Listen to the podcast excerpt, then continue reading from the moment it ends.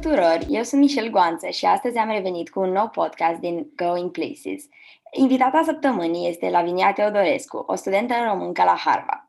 Eu am avut ocazia să o cunosc pe Lavinia acum mulți ani, atunci când amândouă făceam parte din două cluburi Interact din București. Și de atunci drumurile noastre s-au reîntâlnit de multe ori, să spun așa. Cred că cel mai bine o voi lăsa pe ea în continuare să se prezinte și să ne pună la curent cu ceea ce face în prezent.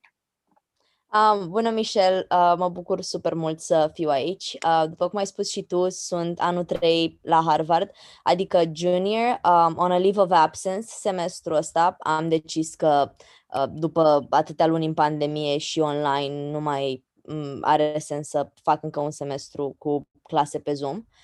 Um, în momentul ăsta sunt în România și probabil voi mai fi aici pentru o perioadă de timp, că nu cred că ajung în America pentru încă mm, șase, șapte luni. Um, da, cam astea sunt câteva cuvinte despre mine. Mă bucur mult că ai uh, ales să participi la podcastul nostru și Uh, aș vrea în episodul de astăzi să facem ceva oarecum special și anume să trecem un pic prin parcursul tău uh, de atunci de când ai fost la liceu până acum, în momentul prezent, uh, pentru că cred că s-au întâmplat multe lucruri în drumul tău care nu sunt neapărat uh, tipice, să spun așa. Da. Așa că aș vrea să începem cu începutul. Știu că tu te-ai mutat la uh, București uh, pentru liceu uh, în clasa noua Um, da, deci mutatul meu la București a fost uh, o chestie, o, o activitate cu multe peripeții. Um, după cum ai spus și tu, nu sunt uh, născută în București. M-am născut și am crescut în Roșiori de Vede Telorman. Acolo am mers și la școala gimnazială, mă rog, apropo de Telorman. Dacă spuneam asta cu câțiva ani, probabil oamenii ar fi spus, a, unde mai e și Telormanul pe hartă? Acum toată lumea ar răspunde, o, oh, Dragnea, Carmen Dan um, și alți oameni. Uh, ideea e că la momentul în care m-am dus eu la liceu, uh, oamenii nu știau dacă prescurtarea de la Telorman e TL sau TR. Uh, așa că, apropo de liceu, în momentul în care m-am înscris, secretara de la momentul ăla a scris TL. Uh, Lavinia Teodorescu, roșier de vede TL. Uh, da, deci spuneam că a fost o întâmplare, o, o uh, nu știu, un eveniment cu multe peripeții. Eu din clasa 5 până la 8 am fost la Olimpiada Națională de Matematică.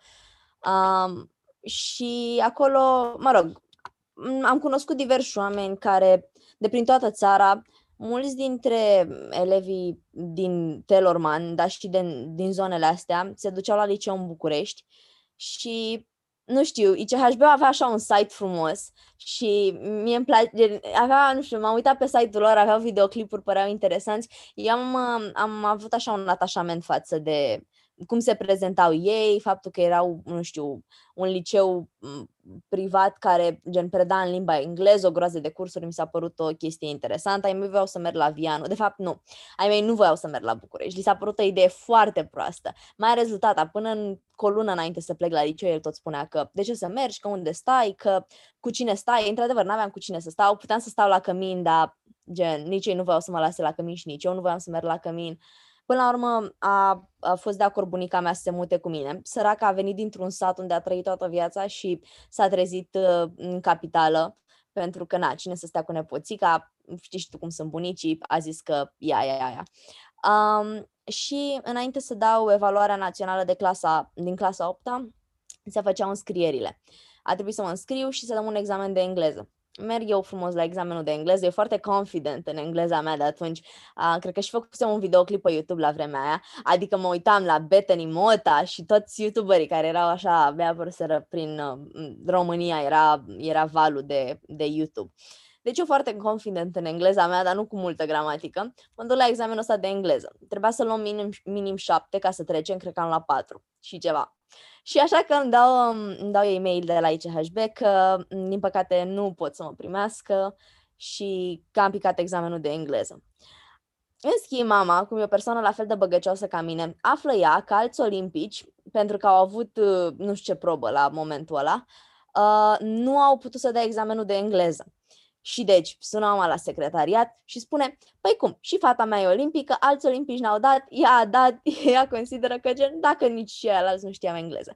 Mă rog, um, ideea e că cu niște discuții, cu niște uh, hai că învață, hai că merge la niște cursuri, că nu știu ce, îmi spun bine, te primim la ICHB, merg la clasa de olimpici, mă rog, m-au pus să iau un curs din ăsta intensiv de engleză la ei. Um, și practic sunt foarte fericită că am ajuns să iau cursul ăla de engleză. Eram singura olimpică de acolo, restul erau la clasele normale. Și așa am ajuns eu să cunosc uh, foarte mulți oameni din ICHB, inclusiv câțiva din Interact, gen cam așa. Uh, și da, am stat acolo patru ani, toți anii mei de liceu și iubesc ICHB-ul până în momentul de față. Am avut o experiență bună, dar și cu bune și cu rele, știi cum e. Da, normal, ca orice experiență de liceu până la urmă. Uh, mi s-a părut interesant că ai zis că te-a atras site-ul, pentru că mi se pare că fix asta se întâmplă cam și atunci când aplicăm la facultate, pentru că mai ales dacă aplici în state, o facultate peste ocean, nu e ca și cum te poți duce să o vezi peste două zile, cum fac toți americanii da, da, la da. Open Days. On a road trip, știi? Exact. Pentru noi nu se întâmplă asta, așa că site-ul e cea mai apropiată chestie dar uh, din experiența mea, de multe ori prezentarea și unei instituții de școală, de învățământ și unei companii, să zicem, reflectă extrem de mult site-ul, cum sunt ei ca și o uh, organizație, pentru că e fix ce prezintă la oameni. Da, Dacă da. te trezești cu un site învechit, care de-abia merge, e clar că trebuie să-ți pui niște semne de întrebare, să zic așa. Ai uh, site-ul CFR-ului, apropo de asta, gen, reflectă foarte bine instituția, da, nu exact. le apare nimic. Până și site-ul merge cu întârziere, nu doar trenurile. Și spun de CFR că eu mereu trebuie să iau CFR-ul între da. București și Roșu. Acum înțeleg că până la urmă liceul e o perioadă foarte importantă pentru noi, mai ales în procesul de aplicare. Uh, ce anume crezi că te-a ajutat din experiența ta, nu neapărat de la ICHB, dar știu că ai făcut și foarte multe activități extracurriculare, printre care și Interact și cluburile de dans, adică ce anume crezi că te-a ajutat pe tine foarte mult pentru a aplica? Da, um, eu nu am făcut foarte multe, uh, deci mie mi-a plăcut ICHB-ul extrem de mult, pentru că la vremea aia dădea foarte multă flexibilitate. Da, unii spuneam că noi chiuleam foarte mult și adevărul e că dacă luăm în termeni tehnici, noi chiuleam foarte mult. Nu mergeam foarte mult la liceu, dar um, avea mm, ICHB-ul practic policy-ul ăsta că dacă ești la clasele de olimpici, înainte de olimpiadă, înainte de concursuri mari, aveai liber, uh, te mai luau profesorii de la ore, că făceam 10-20 de ore de chimie, că între timp trecusem pe chimie, m-am săturat de mate, am zis hai să schimbăm. Uh, și eu am, m-am înscris în clasa 10 și la dansuri, um, la echipa liceului, echipa pentru IFLC, International Festival of Language and Culture. Și, mă rog, teoretic, clasele de olimpici, fix pentru că erau scutite la, de la de multe ore și pentru că trebuia să lucrăm mult la materia pe care o aveam, nu aveam voie la, um, la echipa de dans. Dar eu știam, de fapt, a fost mai mult fără intenție, dar cu timpul s-a, de, s-a mă rog, transformat într-o chestie intenționată. Știam că în turcă G se scrie C, adică litera G. Și m-am dus într-o zi să mă înscriu și eu la dansuri și m-a întrebat cum te cheamă, de la ce clasă ești? Și zic Lavinia Teodorescu 10G. Era o doamnă turcoaică care nu vorbea nici română, nici engleză scriind acolo și am văzut-o foarte clar că a scris Lavinia Teodorescu 10C. Um, clasa C nu era de olimpici, era chiar o clasă de uman sau ceva de genul ăsta. Um, ideea e că am zis eu că, că știam că dacă scriu că sunt de la olimpici nu m-ar fi lăsat. Și am zis că, ia uite, pot să mă prefac că nici n-am văzut ce au scris ei acolo. Um, și așa am făcut.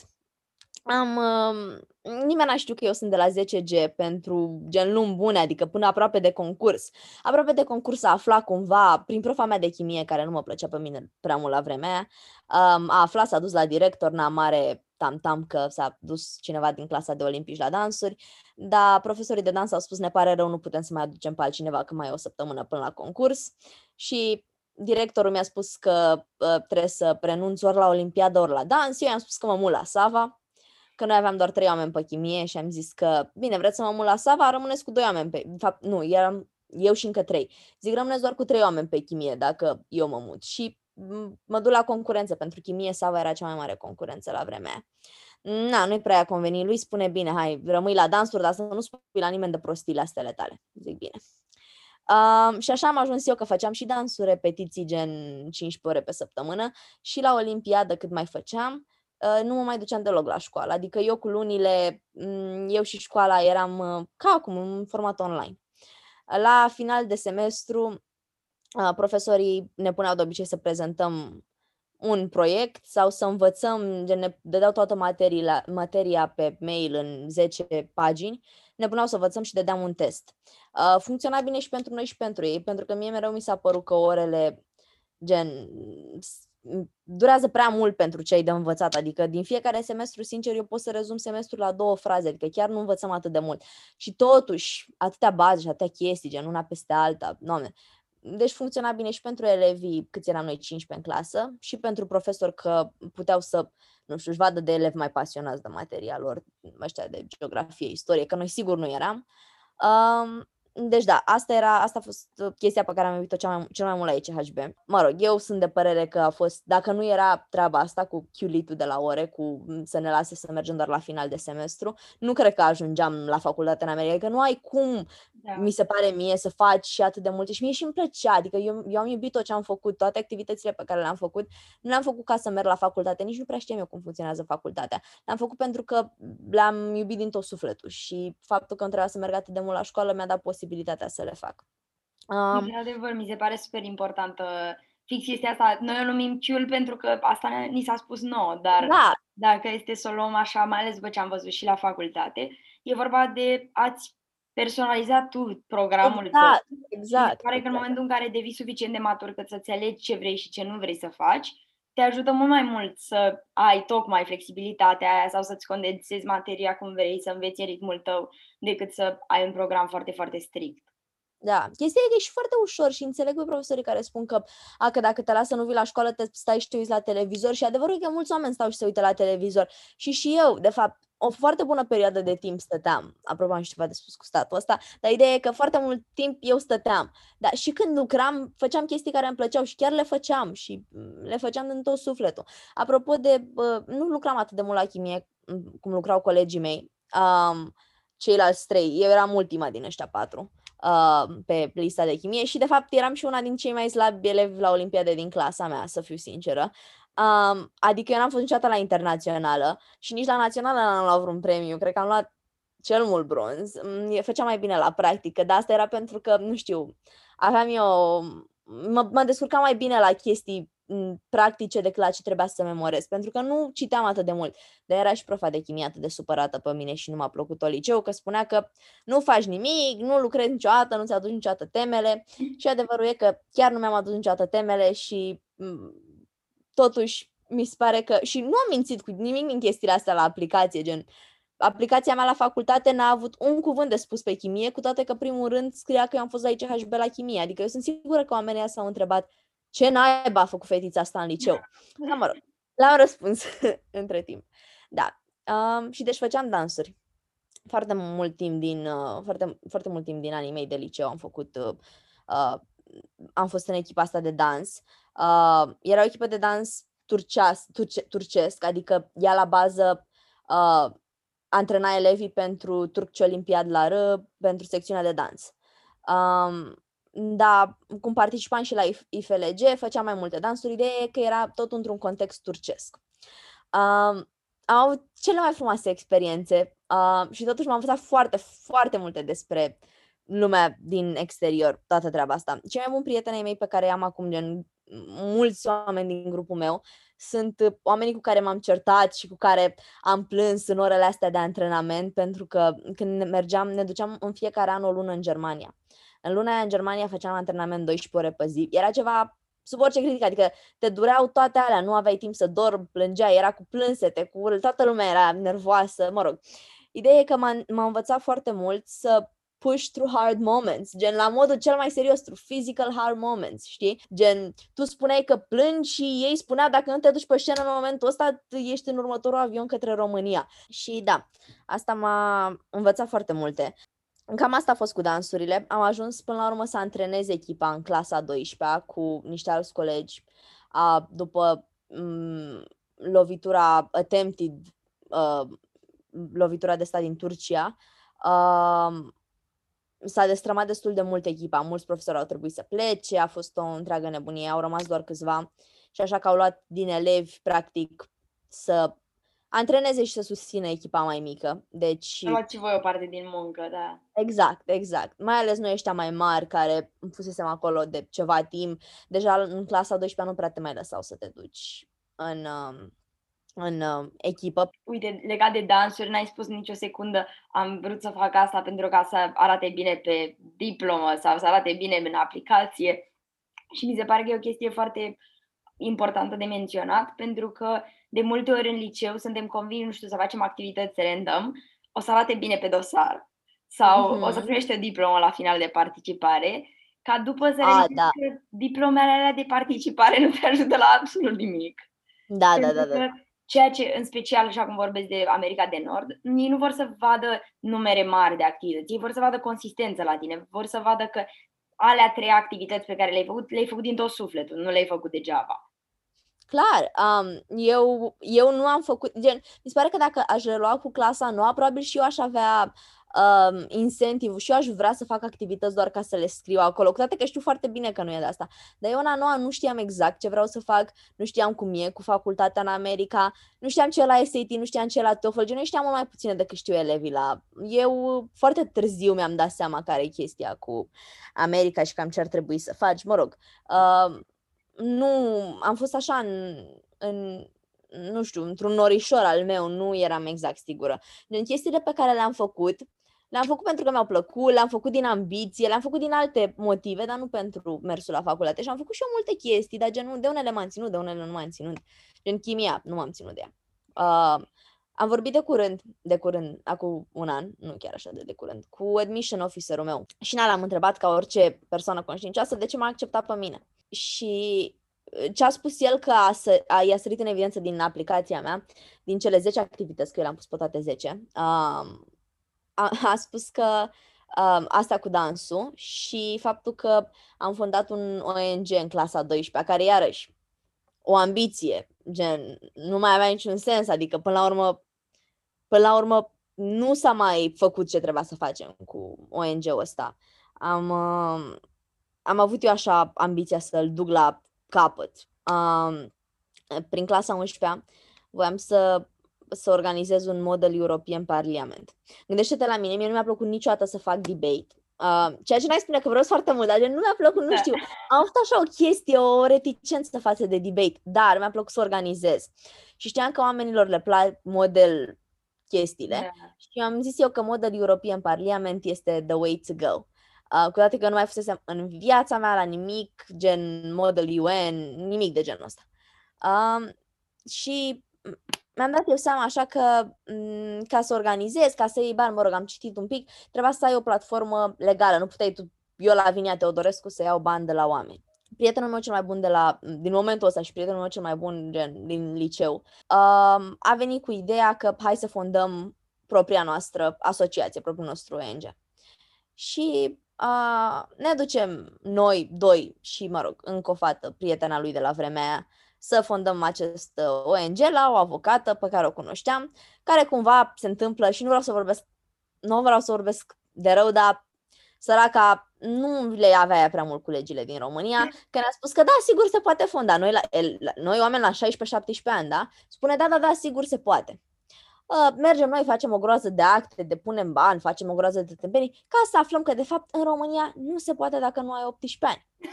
Uh, da, mă, deci îți dai peste noapte minții. Uh, mai așteptăm un an și deja, deci vreau să spun că deja la anul ăla, când făcuserăm 18 ani, noi nu mai aveam timp să mai facem vreun model european Parlament. De-aia voiam foarte tare asociația aia, pentru că eu îmi pusesem în cap că o să facem asociația și dacă îmi pusesem în cap treaba asta, trebuia să fie făcută. Și când am făcut 18 ani, mă rog, am schimbat avocatul, am reușit până la urmă să mergem, facem tot procesul ăsta. Deci ideea e că am făcut foarte multe greșeli prin liceu Uh, și se pare că chestiile astea făcute așa ad hoc, cu multe greșeli, cu multe uh, lasă-mă să fac și persoana respectivă nu, uh, astea au fost chestiile care au contat cel mai mult, știi? Nu, eu am spus acolo niște povești legate de ce am făcut eu și ce, ce a contat pentru mine, dar nu asta a contat pentru ei. Pentru ei a contat chestiile în care eu chiar am pus sufletul și nervii și energia și zilele personale și știi? Exact, exact, chestiile personale mie. Și acum poate cineva să zică că fac și eu asociație și chiar am văzut oameni care de curând au făcut ONG-uri, chiar după ce am intrat eu, gen alții din ICHB. Chestia nu e că, mamă, chestia e să faci un ONG. Gen, cu cât, cu cât faci, m- cu cât te ocupi de mai multe activități, gen realizezi what's your thing, știi? Și cred că asta contează foarte mult, să gen îți dai seama what's your thing și o să-și dea și ei seama, nu știu, oh, this is his thing, this is her thing. Da, exact, pentru că până la urmă nu există o rețetă anume, uite, faci un ONG, Da. faci un interact, faci un concurs de dans și ai ajuns la facultate, da. adică e vorba de fix ce ție potrivește ție pe personalitatea ta și să arăți o consecvență în ceea ce faci, să arăți o dedicație, pentru că ei caută anumite calități, nu caută o activitate. Um, ai spus că te-ai gândit destul de târziu că vrei în America și sunt de acord cu chestia asta. Cred că acum din ce în ce mai multă lume are acces la informații și arhi pregătită și sunt oameni Da. pregătiți dintre a noua. Eu am avut un șoc când Mai cineva m-a devreme. întrebat dacă este prea devreme să te pregătești și pentru SAT în clasa 8 -a. Adică, nu, cred că la noi nu era chiar așa cazul, dar uh, voiam să știu de ce ai vrut în America Deci, America era cumva în in the back of my mind, chiar din gimnaziu, dar nu la modul ăla. La modul, am văzut High School Musical ca noi toți ceilalți. Mamă, și am prima, am avut așa un atașament față de America după ce am văzut High School Musical. Am zis că mă duc acolo, asta mă gândeam eu până în clasa 5-a, 4-a, 5-a. Mă duc acolo și dansăm și jucăm basket. Eu care n-am jucat în viața mea basket, că nu mergeam la ora de sport. Uh, mă rog, m-am gândit eu că, mamă, să vezi ce treabă e America, acolo ne ducem. Și cumva mi-a rămas așa în minte și era, a fost constant o opțiune. Uh, cum spuneam, am dus la liceu, cu toate că ai mei mi-au spus nu ai ce să cauți la liceu în, în uh, București, uh, nu stai ca fată singură la 13 ani. Și na, știm cu toții de ce. Nu stai ca fată singură la 13 ani în București. Uh, în gen, era o, o groază de motive. Eu, fiind crescut aici, au spus că nu. La fel și în America. Eu când am spus prima dată că mă duc în America, mama a spus că am nebunit la cap și că hai, lasă, lasă. Du-te și tu mai pe aici, pe aproape, pe lângă noi. Asta cu du-te, aici, du-te mai pe aici, pe aproape, a fost uh, uh, retorica părinților mei din totdeauna. Adică, hai mai, uite, oamenii se duc în Olanda, du-te și tu în Olanda, oamenii se duc în Franța, hai în Franța, hai că mai mergem și noi până acolo. Mă rog, ei nu și nu cu America. Um, eu am decis clar că vreau în America, abia între 11 și a 12 um, am zis, prima dată când am dat SAT-ul în clasa 11 și știu foarte clar că eu încă consider, consideram să aplic și în Europa. Uh, momentul în care mi-am spus că eu nu aplic în Europa a fost când am avut eu realizarea că ce vreau să fac mai departe nu e nimic din ce am făcut până atunci. Adică eu făcusem chimie, făcusem dans, arte, uh, făcusem mate și eu vreau să aplic pe politică. Și gen, îți dai seama, mă duc eu la Cambridge și spun, n-am făcut în viața mea politică, dar eu vreau să merg pe politică. Gen, chestia asta nu se poartă în Europa, știi? Te duci să faci ceva pentru care ești pregătit. E, în America se poartă treaba asta, adică, gen, te duci în college com- completely undecided, adică nu trebuie să știi de dinainte ce vrei să faci. Și pentru că eu făcusem chimie, nicio treabă cu politica și eu până la 12 am realizat că vreau să învăț ceva legat de politică arabă, folclor, mă rog, oricum nu chimie, am zis că singura opțiune rezonabilă e America. Că dacă aplicam în Europa, trebuia să fac chimie și gata, eram gata cu chimia, nu mai voiam. Um, și în, uh, în clasa, în ICHB, foarte mulți oameni mergeau la, voiau să meargă în America. Era, mai ales la clasele de olimpici, eu n-am auzit, cred că probabil trei oameni din ăștia 40, cât eram în ambele clase de olimpici, uh, nu voiau în, în America. Toată lumea să aplice și gen toată lumea a aplicat la aceleași facultăți. Uh, toate IV-urile normal și încă câteva. Uh, și am aplicat și eu la Vinia Teodorescu, una din ultimele persoane din clasa aia după... Mă rog, asta vreau să spun după standardele colegilor mei, că eu nu mă înțelegeam cu colegii mei prea mult la vremea aia, că ei ziceau că ce naiba caută și asta la clasa de olimpici când ea face dansuri și ce mai face ea pe acolo. Uh, mă rog, și deci aplic eu la aceste facultăți. Mi-am dat SAT-ul de două ori, n-am avut, știu că toată lumea, eu eram foarte interesată de notele oamenilor la vremea uh, Eu am avut 1490, dacă nu mă înșel. Cu asta am aplicat, prima dată luasem 1430 Um, și cu două SAT subject-uri, niciun n-a fost cu 800. Am dat și chimie, nici la chimie n-am luat 800. Și am învățat de pe Khan Academy. Dar unii oameni, frate, chiar fac pregătiri de SAT, mi-am dat și eu seama cu de curând, gen profesor și chestii. Eu învățam de pe Khan Academy, 10 out of 10 would recommend. Și um, a fost uh, super mare întâmplare că am aplicat fix la facultățile astea, adică eu mergeam la Daniela Bordei pe vremea aia, persoana pe care o apreciez foarte mult și de la care mi-am, adică am, am ajuns să cunosc o groază de oameni și probabil asta a fost cel mai mare plus uh, la vremea aia, faptul că mi-am făcut un networking, ca să zic așa, de liceu. O comunitate uh, de oameni ca Exact, tine. exact. O comunitate foarte, da, o comunitate cu care încă țin legătura. Um, și ea avea așa o listă de facultăți la care aplicau majoritatea oamenilor. Uh, na, toți aplicam la uri și apoi mai găseam noi încă câteva școli. La fel am făcut și eu, am aplicat la 21 de facultăți, inclusiv la Yale, Singapore și am aplicat, îți spune acolo să nu aplici cu aceleași eseuri, inclusiv Daniela ne spunea mereu, nu aplicați cu aceleași eseuri, că fiecare facultate diferă. Eu, cu Lena, Lena, nu vreau să numesc chiar Lene, dar... Mm, work smarter, not harder, ok? Da, da, da, da, exact, exact. Uh, work smarter, not, not harder. Nu era prioritatea mea acolo să scriu nu știu câte... Și așa că am avut uh, patru, patru principale. Mi le-am doar pe astea trei care am aplicat eu la uh, Harvard. Um, apropo de uh, asta, o să spun imediat despre ce erau, dar ideea e că am aplicat la toate facultățile astea și mm, mi-am luat, mi amintesc că primele nouă decizii au fost rejecturi. Prima facultate la care am intrat a fost RICE. Și mi amintesc că eram la telefon cu o prietenă, Miruna, și zic că, ia uzi, Miruna, a venit, au venit deciziile de la RICE. Mă rog, ea se făcea și ea treaba ei, nici nu mai știu, a, ba, la aplicație și ea la RICE. Ea deja intrase la facultatea la care e acum, la Amherst. Mă rog, și zic, ia uite că au venit deciziile. Deci eu eram atât de obișnuită cu rejecturile că am deschis decizia aia în așa, mm, hai da, să vedem și noi ce ai. Da, și deschid și nu, e ca, nu era ca aplicația de la Harvard. Aplicația de la Harvard era cu mm, artificii și altele. Deschid eu decizia și era o foaie simplă. Mă uit un pic și scrie Congratulations, you have been accepted to class of 2022. Miruna vorbea ceva de matematică, îmi spunea că ia uite că e integrală din nu știu ce, zic Miruna, Miruna, taci, taci. Ea tot continua că e integrală, că derivată, zic taci, taci. Am intrat la RAIS. Și, mă rog, na, fericire maximă, am zis, gata, am intrat la una, ne aveam și financial aid bun. Cu ceva timp înainte, de fapt, n-am spus partea asta, am primit interviu la Harvard. Interviu la Harvard, pe care milimetric l-am ratat Adică nenică ăla, care trebuia să mă intervieveze pe mine, îmi dă mesaj luni că numele meu este Ștefan, că uh, felicitări, ai fost selectată pentru un interviu la Harvard, mă rog, un mail din ăsta mă uit la el și am crezut că cineva face mișto de mine. Dar jur, deci am, eram 100% sigură că cineva face mișto de mine. Nici n-am deschis mail-ul.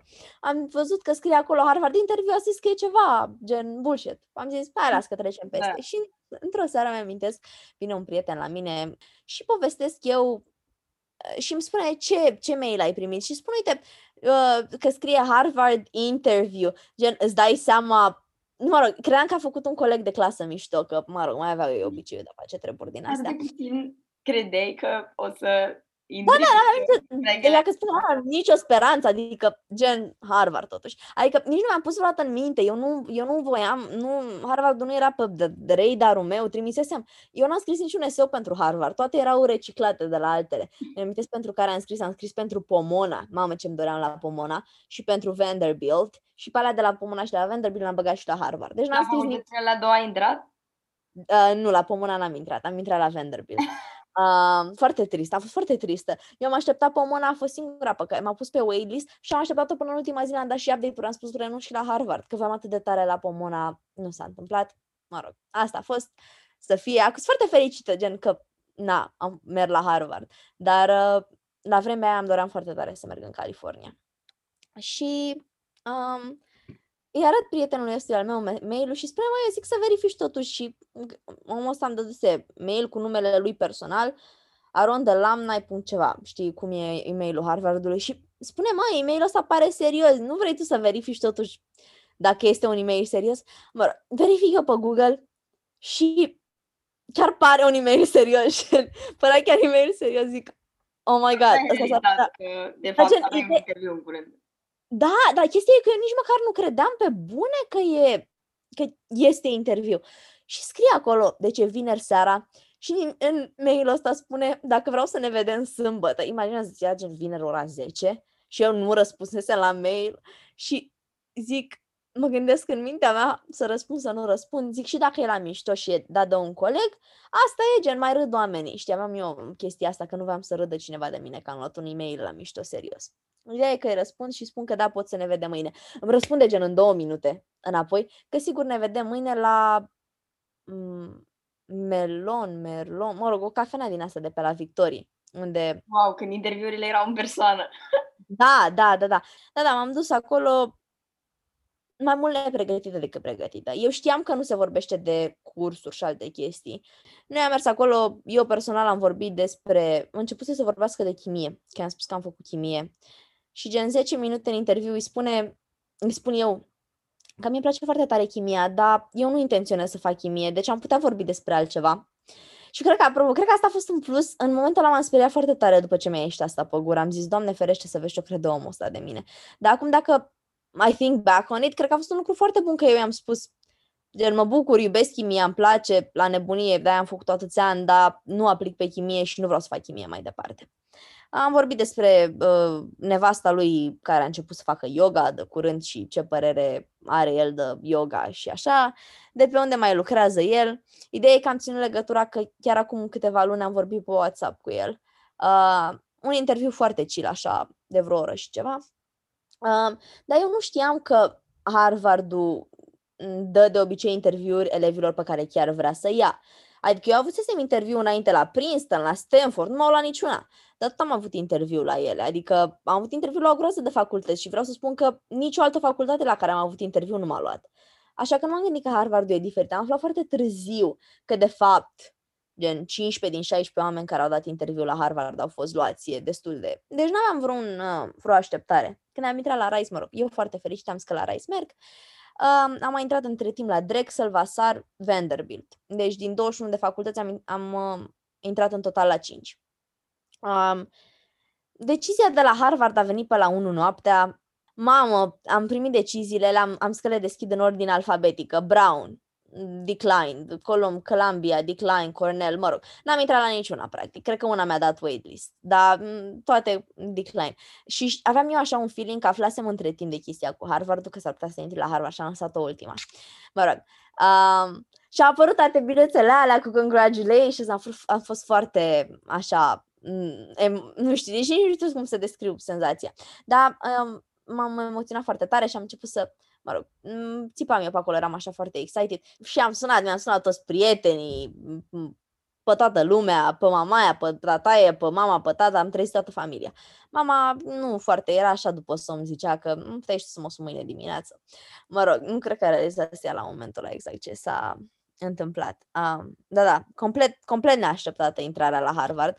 Um, că au fost oameni și, după cum spuneam, eu nu eram una din cei mai uh, buni la Olimpiadă. Ceilalți trei care eram eu la chimie, uh, o persoană la Cambridge, uh, o fată care era extrem de bună la chimie și încă până în momentul de față, gen, are, face un research super, așa e la Penn State și încă cineva la Rochester, toți am aplicat la aceleași facultăți, da, gen Harvard, el, nu au intrat niciunde, cu toate că ei erau olimpici internațional, premiați cu aur la internaționale, gen, unii din cei mai buni chimiști din lumea asta, gen, pe, la, gen, la Cred că e vârsta lor. Important Să realizăm că nu e vorba doar că tu îți alegi facultățile, te și aleg ei pe tine și câteodată trebuie să ți se și potrivească universitatea cu personalitatea ta. Nu e vorba numai de stats. Că așa, dacă ar fi după un SAT și după un GPA, ar fi complet Clar. altă situație. E, m- știu fata asta pe generație cu noi care a luat 1600 în SAT și a avut gen 6 sau 8 SAT subjecturi, toate luate cu 800, nu știu dacă știi de ea, mă rog. Nu, m, e, e la Universitatea în Am- Anglia în momentul ăsta, dar și a aplicat la toate facultățile astea, gen, cred că avea cele mai bune statsuri din lumea asta, serios vorbesc, deci dacă îți spun, Cine are atât de multe SAT subjecturi, toate luate cu 800 și SAT-ul cu 1600, gen, o chestie din asta nebunească, efectiv, gen, mind-blowing. Și nu a intrat niciunde în America. Și apropo, era și Olimpică Națională la engleză, dacă mi-am bine. Chiar e foarte mult de, legat de cum te potrivești cu facultatea. Și foarte mult din cum te potrivești cu facultatea se înțelege din eseuri. Probabil poți tu să confirm treaba asta, că e singurul moment în care ei își dau seama cam ce personalitate ai. Și pentru și... un elev de 17-18 ani să scrie eseurile alea, eu ce puțin la momentul ăla mi s-a părut că până și procesul de aplicare m-a ajutat să-mi dau seama anumite mm. chestii despre mine, fără nici nu mai conta unde intram, dacă intram, era vorba da, și de da. proces, prin cum te, ce te învață procesul ăla, cum te pregătește pentru viață. Mie mereu mi s-a părut că America nu doar are un sistem educațional bun nu doar pentru ce se întâmplă la facultate, ci și pentru cum aplici la facultate. Da, da, da. Mm, asta e și eu sunt de părere că procesul lor e foarte bun. Ce scrie în personal statement-urile alea e efectiv chestia care ne diferențiază uh, mai mult decât ne dăm seama. Ok, și acum ai ajuns la Harvard. Cum a fost pentru tine primul an? Pentru că aș vrea să vorbim despre el mai mult, având în vedere că a fost singurul complet, că după a venit pandemia. A fost chiar un an cu bune și cu rele. A fost un an în care uh, tot ce credeam eu despre uh, Harvard s-a, mă rog, ce credeam eu, ce mă așteptam eu, ce așteptări am despre Harvard, s-au, s-au uh, prăbușit în mare parte și apoi s-au reclădit. Uh, am mers acolo super excited, cu, mi-am cunoscut colegii de cameră, colegele de cameră, eram patru cumva, două camere de câte două. Uh, și am acolo cu super mari expectations și chestia e că în primele două săptămâni chiar s-au a fost, a fost, it lived up to my expectations, știi? Adică uh, Vardu are un campus foarte frumos. Când te duci acolo istoric, o groază de chestii foarte nice. Annenberg, um, locul în care mâncăm noi, la fel, dita mai biserica clădită cu uh, vitralii, superbă. Uh, oamenii, la fel, toată lumea era așa foarte excited să fie la Harvard, de seama primele două săptămâni. E, după astea două săptămâni, care au fost lapte și miere și în care totul mergea bine și ne-a venit să aveam și eu bani la momentul ăla, nu muream încă de foame pe, cu cafelele de la Starbucks. Mă rog, tot era super tare, da? Era filmul tău american. Da, da, da, clar, clar că mai aveam un pic și dansam, adică ne apucam și noi ca în High School Musical, vedeam oamenii că joacă basket, trebuia să dansăm și noi lângă. Am început clasele și prima săptămână de clase, noi numim Shopping Week, când îți alegi orele, a fost destul de nice. Știi, mi-am ales eu așa orele, am aplicat la un freshman seminar, mă rog, uh, mi-am că am luat un curs de politică, comparative politics, ceva arabă, un curs, un curs mandatory de writing și uh, ceva cu folclorul Scoției Galice. Uh, și a fost super în prima săptămână de școală, dar gen de la a doua săptămână de școală, deja începusem să avem mm, nu știu, gen nimeni nu mai era complet confortabil, știi? Mergeam în, în camere și începusem să avem The American Talks, ca să le spun așa și o să le numesc. Ei, am descoperit eu că americanii nu iau foarte bine critica când nu ești de acord cu ei. Am început să ne certăm, mă certam cu colegii de cameră, apoi a devenit foarte greu Harvardul. A, mâncarea nu e la fel de... În primele două săptămâni extraordinară, după să cam ducem jos. Nu știu dacă e la fel peste tot, dar gen... În primele două săptămâni ne stăreau niște chestii așa bune, mi s-au părut mie. Sau nu știu dacă era pentru că eram prima dată acolo, dar eram super excited. Era și, și excitement, pentru că mâncarea de la cantină nu este chiar senzație. Da, da, mă rog, îți dai seama că nu am crezut, nu era restaurant, da, nu... Da. Nu e vreo experiență culinară, dar... Da, da, nu e experiență culinară, dar totuși, gen, aveam, ne schimbam mâncarea în fiecare zi. Frate, după gen două săptămâni, mâncam pulpe de pui, orez și salată, adică gen, nu mai avea... Da, da, da, gen, mai schimbau uh, cartofii cu ceva, pieptul de pui îl făceau carne de altceva, de vită, mă rog, ce mai aveau ei pe acolo, dar ideea e chifteluțe, eu nu mâncam chifteluțe, exact. Ideea e că nu prea mai, nu mai era nicio diversitate, aceleași două deserturi rotite fiecare dată. Tu știi cât de greu era să iei apă. Voiam și eu apă ca omul, erau dozatoarele alea de suc, mă, aveau apă, trebuia să mă duc până în partea alta cantinei ca să da, apă. Totul deep fried, totul. Da, da, da, totul deep fried. Deci, după aceste două săptămâni, mi-era și rău de la mâncare, că nu era ea foarte sănătoasă, probabil mâncam mult prea multe grăsimi, nu foarte multe proteine, nimic, nici o legumă, mă rog. nici cu colegii de cameră nu mă înțelegeam prea mult, cu colega asta, cu alelalte două nu m-am înțeles eu niciodată. Uh, adică treceam unii pe lângă alții, ca să spun așa. Dar începusem să mă cer cu colega asta cu care chiar mă înțelegeam super bine la început. Uh, după un timp, cred că a trecut o lună cam așa, școala devenise super grea și îmi amintesc că dormeam în, în bibliotecă, gen pe podele și nu la modul gen estetic și mamă, gen college, nice stuff. Nu, nu, gen, eram mor și gen beam cafea până mi se făcea rău și mi-am că gen, chiar mi se făcea rău și oricum nu mai puteam să mai învăț nimic, adică era super mare, așa, nu știu, gen, repulsia mea față de cărți, gen nu mai puteam să mai văd cărți în fața ochilor. Îmi amintesc că m-am lovit de texte întregi scrise în engleză. Eu fusesem la ICHB care, unde se preda în engleză, dar totuși nu citisem texte serioase în limba engleză. Tot ce credeai că știai până la momentul ăla, de fapt nu știai. Exact, exact. Deci, și când mi-au dat acolo să citesc 150 de pagini, eu că 150 de pagini mi-a căzut cer un cap. Nu știam să schimuiesc printre chestii, să citesc un rând, dau un rând, nu, gen. Stăteam cu orele, orele să citesc și, mă rog, era și, e chestia asta la Harvard um, de fiecare, nu știu, e ca o competiție, cât de puține ore de somn ai dormit și cât de mult, câte multe examene ai dat în timpul ăla, știi, gen, oh my god, I only, I slept three hours and I had two exams today. Oh my god, I didn't sleep at all and I had three exams today. Știi, gen, e competiția asta așa, să... Parcă se laudă de unhealthy. Exact, da, da, da. Cât mai multe cafele energizante, mă rog, semestru 1 am bounced back bounced back într-un fel. La un moment dat n-am mai putut. Nu mai puteam colegii mei, colegele mele de cameră. Mă rog, îmi făcusem un alt grup de prieteni. Și atunci s-a schimbat foarte mult. Adică deja eu nu mai mai nu mai învățam atât de mult. Uh, stăteam gen, ne uitam la filme în fiecare seară, mai mult gen, eram într-o, într-o oarecare petrecere continuă, mă rog, nu o să dau foarte multe detalii, ideea e că trecusem de la super obsesed cu notele, cu învățatul, cu așa, la gen, învățam două, trei ore pe zi. Și mi-a schimbat efectiv viața. Gen, învățam două, trei ore pe zi, băi, și eram atât de productivă în alea două, trei ore, că gen cumva știam că după mă duc la petrecere sau după mă duc să mă uit la filme sau la seriale, terminam seriale întregi pe săptămână, deja că îți spun, nu mai, nu mai am nicio treabă. Se schimbase, mă schimbase la 180 de grade. Nu mai treceam pe acasă, pe unde stăteam eu cu astea trei colegi cu care nu mă înțelegeam și s-a schimbat foarte mult treaba asta în schimb, pe la finalul semestrului 1, toate îmi căzuseră în cap, m-am întors în România cu toate problemele de sănătate posibile. Dureri de stomac, gen, nu dormeam nopțile, tremuram, deci tremuram în toate încheieturile, atât de multă cafeină băgasem în mine. Deci, efectiv, nu mai eram, nu mai eram normală, m-am îngrășat vreo 15 kg.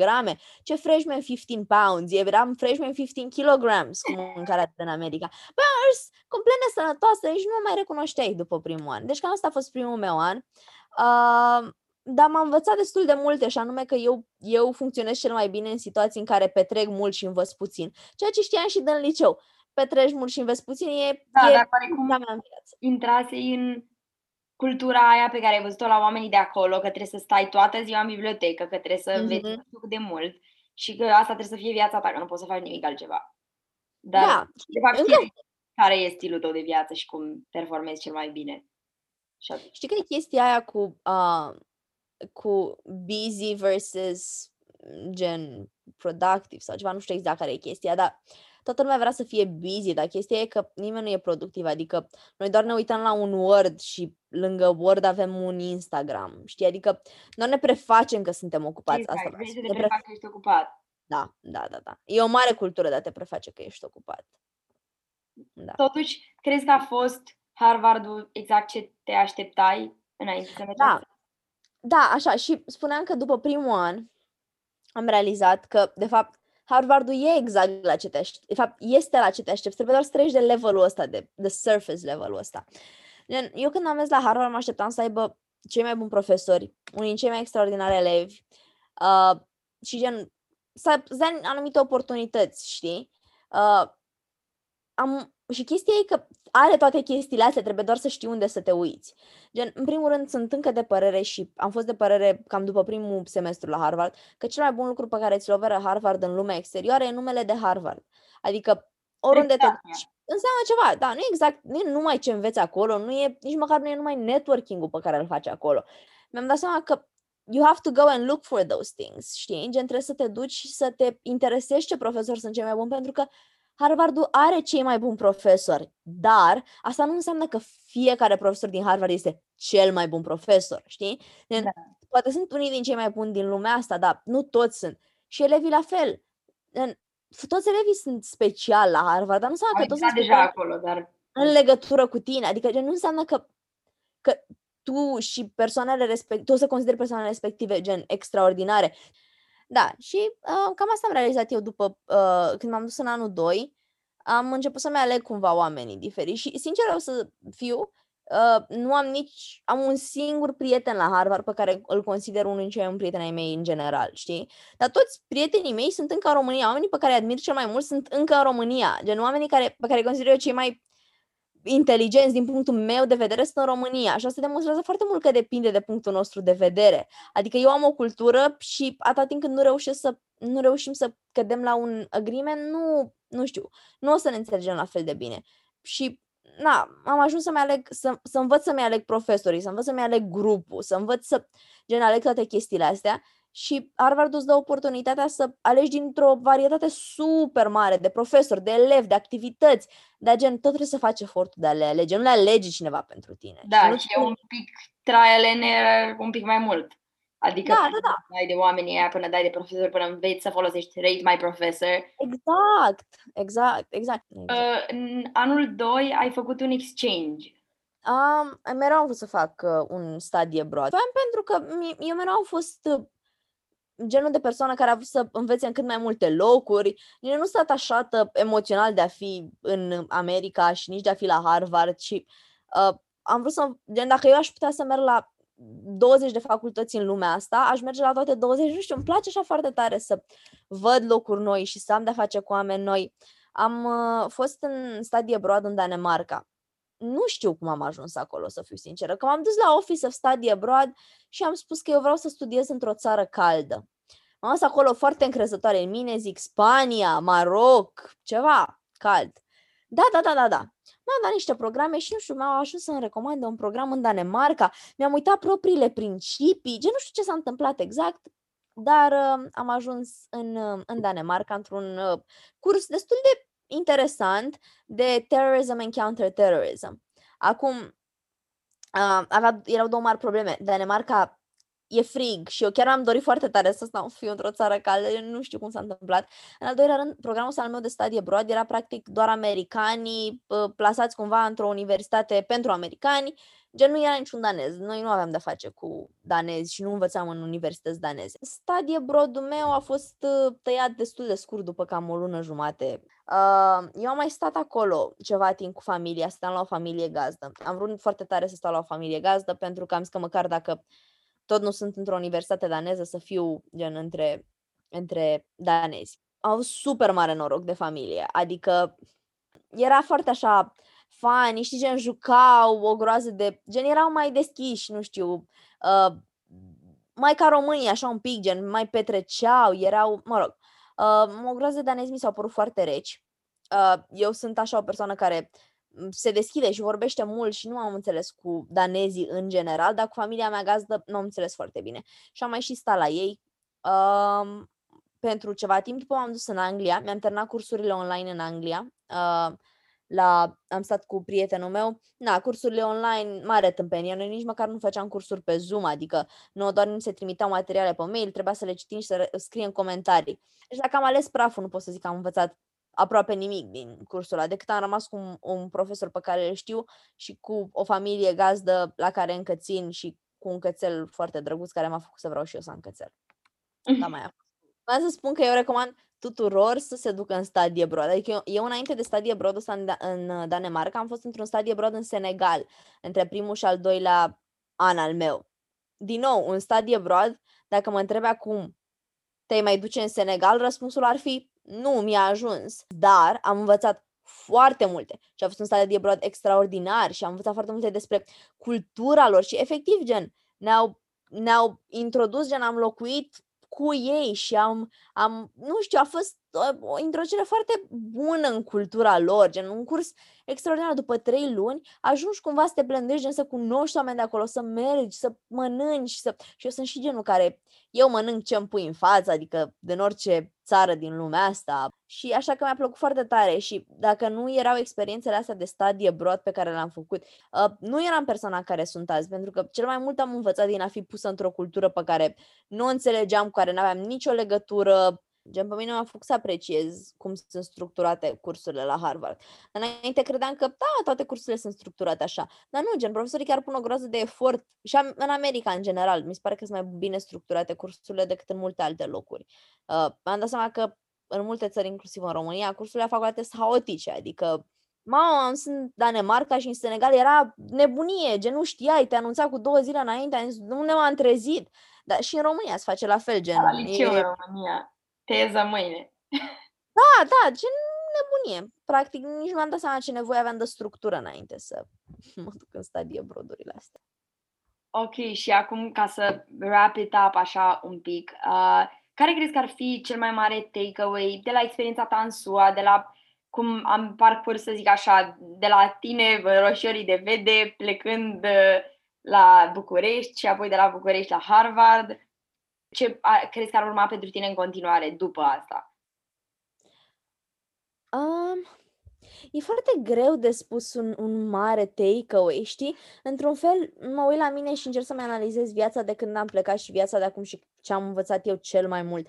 Dar cred că e totuși suma micilor chestii pe care le-am învățat. Um, aș spune că un lucru foarte important e că niciodată nu o să devină mai ușor să te uiți la ceea ce faci și să spui, mă, este bine ce lucrez, gen, e bine ce, la ce învăț, gen. Acum în liceu avem impresia, avem impresia, am avut și eu impresia și probabil au mulți oameni impresia că, nu știu, o să te duci la facultate și o să știi mai mult din ceea ce faci, dacă, o să știi mai mult dacă e bine sau nu, dacă lucrezi la jobul bun sau nu, dacă, mă rog, ai activitatea, că, na, în liceu nu ești sigur ce activitate să faci și chestia e că poate unii oameni își dau seama, dar eu nu mi-am dat seama. În toate chestiile pe care le realizez eu sunt uh, gen reflective. Adică mă uit în spate la ce am făcut și pot să-ți spun acum da, ce a fost bine și ce a fost rău. Dar eu, uh, când am terminat, am ținut un speech la ICHB, la un an după ce am terminat. Și una din chestiile pe care le-am spus și la care încă țin, uh, e să ai grijă de oamenii din viața ta, gen, sunt cea mai importantă chestie. Și acum mă refer și la prieteni, gen, prietenii din România, uh, o să te trezești la un moment dat în America, că ai impresia că ai foarte mult bun prieten și de fapt realizezi că aveți foarte multe diferențe culturale și nu o să fie niciodată ca prietenii din România. Dar mă refer și la oameni gen profesori, mentori, uh, ține legătura, dă-le mail-uri, gen contează foarte mult la un moment dat. Uh, eu pot să spun că fac în momentul ăsta un job pe care nu-l iubesc, dar nu sunt exact sigură în ce direcție să o iau. Uh, deci, nu știu, poate în ceva luni o să revin și o să spun că am învățat ceva din treaba asta, dar momentan am învățat. majorul tău? Ah, care e majorul meu? um, government. Uh, eram pe Near Eastern Languages, dar am avut un conflict cu șeful de la departament. Dar nu fac ceva pe government în momentul ăsta. Sincer, fac mai mult media outreach. Da, um, e bine să take it one step at a time, știi? Și... Da. Fă, fă toate deciziile mici care te fac fericit sau care crezi că o să te facă fericit că gen alea se add up to the big thing. Da, da, vreau să spun legat de ce o să fac eu mai departe, că m-am scris inițial în America, am crezut că vreau să rămân în America și acum chestia e că probabil după facultate o să vreau să rămân un an, doi, trei, patru în gen New York, un oraș din asta mare. Pe viitor, la un anumit punct al vieții mele, vreau să mă întorc în în România. Și gen mai aproape decât, adică nu mă refer la un anumit punct gen o să mă pensionez în România, adică mm. ideal aș lucra din România dacă reușesc să lucrez online la chestii. Adică vreau, chiar vreau să locuiesc în București foarte mult, n-am întâlnit niciun oraș, am fost peste tot prin toate continentele lumii, este nimic n-a fost ca Bucureștiul, nu știu, nu l-am eu la suflet, așa. Deci, vorba aia, deciziile mici, mă rog, asta e o decizie mare, dar știu sigur că mă face fericită și probabil acolo vreau să ajung. Deci dacă reușesc gen, nu știu, să fac ceva, să pot să fac din București, asta vreau. Probabil o să, nu știu, o să continui, vreau să am propria mea chestie, nu știu ce înseamnă asta până în momentul de față. Gen, dacă înseamnă un startup, dacă înseamnă un paper, ce înseamnă exact, dacă înseamnă propriul meu research, poate mă gândesc că vreau să fac chimie între timp, eu știu cine știe. Uh, nu exclu posibilitatea, dar vreau să fie chestia mea pe care o fac, adică, nu știu, cam asta e speranța. Vedem unde, unde mă duce toată aventura. Da, frumusețea e că până la urmă chiar poți să faci cam orice vrei tu, în anumite limite, bineînțeles, dar uh, sunt multe drumuri pe care poți să o iei și, nu știu, eu cel puțin eram la început de părerea că, wow, o să merg la facultate și o să știu exact ce vreau să fac da, și o să da. merg pe cărarea aia, oricare ar fi, pentru tot restul vieții mele. Da, și da, da. pentru că toată lumea te, e reinforced chestia asta, a, și ce vrei să studiezi, a, și care va fi ca, cariera ta. Dar nu știu, odată ce am ajuns aici am realizat că de fapt poți să ai foarte multe cariere într-o viață și poți să faci mult mai multe lucruri, nu trebuie să te rezumi la un singur job, un singur domeniu. că e foarte trist, mi se pare, gen, și dacă vrei să te rezumi la un singur job, advice-ul meu este nu te rezuma la un singur da. job. Gen, nu știu, poate ai tu vreo vocație să devii gen doctor, gen vocații din astea, știi ce spun de cam foarte trebuie să faci da. un job toată viața. Uh, da, ca chestie și dacă iubești ceva super mult, gen, nu fă doar aia toată viața. Mi se pare un ghinion să știi ce vrei să faci. Gen, cu cât treci prin mai multe experiențe, cu atât ai mult mai multe de spus, mai multe de făcut, mult mai multe, nu știu, things to look back on. Adică eu, na, spuneam că, mamă, vreau să mă fac, ce mai vreau să mă fac, chimist, matematician, diplomat, gen, mă rog, am vrut să le fac pe toate. Uh, și o să vreau în continuare să le fac pe toate și asta e cel mai bine, gen, am realizat că sunt ok cu treaba asta, gen, probabil nu o să o să stau 3 ani într-o chestie, 5 ani într-o chestie, 10 într-o chestie, alți 5 într-o chestie și cred că toată lumea ar trebui să facă treaba asta. Adică, stai seama să te ajungi la facultate, în America mai ales, și să spui, eu vreau să fac fizică și să faci numai fizică, gen, eu aș regreta la final. Mă rog, acum, mulți dintre colegii mei de liceu ar, ar, n-ar fi de acord cu mine, ar spune că ai toată chestia să te duci să faci o materie în profunzime. Dar, mă rog, fiecare cu părerea lui. Eu sunt, eu sunt de părere că nu trebuie să faci un singur lucru. Na, la un moment dat probabil o să ajung să te plictisezi, nu știu, probabil și eu în câțiva ani o să zic că gata, asta fac, dar, na, cât ești în facultate și mai ales în liceu, Gen, fă pe toate. Da, cred că o să încheiem aici. Mulțumesc mult, Lavinia, că ai uh, luat parte la interviul ăsta și cred că ne-ai dat așa un scoop în viața ta și cum merge să faci mai multe chestii, uite, de dată și că nu e mereu momentul să alegi unul singur. Da, mulțumesc mult că m-ați avut astăzi aici și uh, pentru conversație și na, pentru toate amintirile depănate de-a lungul acestei ore. Aici se încheie și episodul săptămânii din Going Places, însă dacă doriți să continuați să ne urmăriți activitatea, vă invităm să intrați pe site-ul vssia.org, unde puteți să vă faceți cont și să începeți procesul de aplicare în state sau pe rețele de socializare sub handle-ul Vreau să studiez în America.